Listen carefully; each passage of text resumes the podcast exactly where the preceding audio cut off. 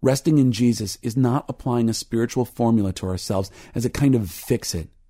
It is the essence of repentance. It is letting our heart tell us where we are in our own story so that Jesus can minister to us out of the story of his love for us.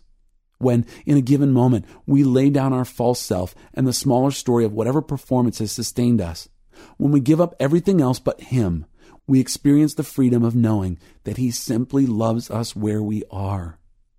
We begin just to be, having our identity anchored in him. We begin to experience our spiritual life as the easy yoke and light burden Jesus tells us is his experience. We become ontologically substantive.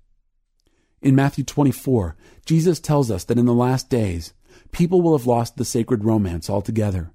Having no anchor, their faith will grow cold, and they will be literally swept away in a panic, as all but what cannot be shaken is shaken.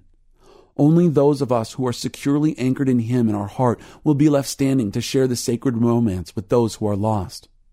We have come to the shores of heaven together, to the border of the region where our Christianity begins to move from a focus on doing to one of communion with Christ, our lover and Lord.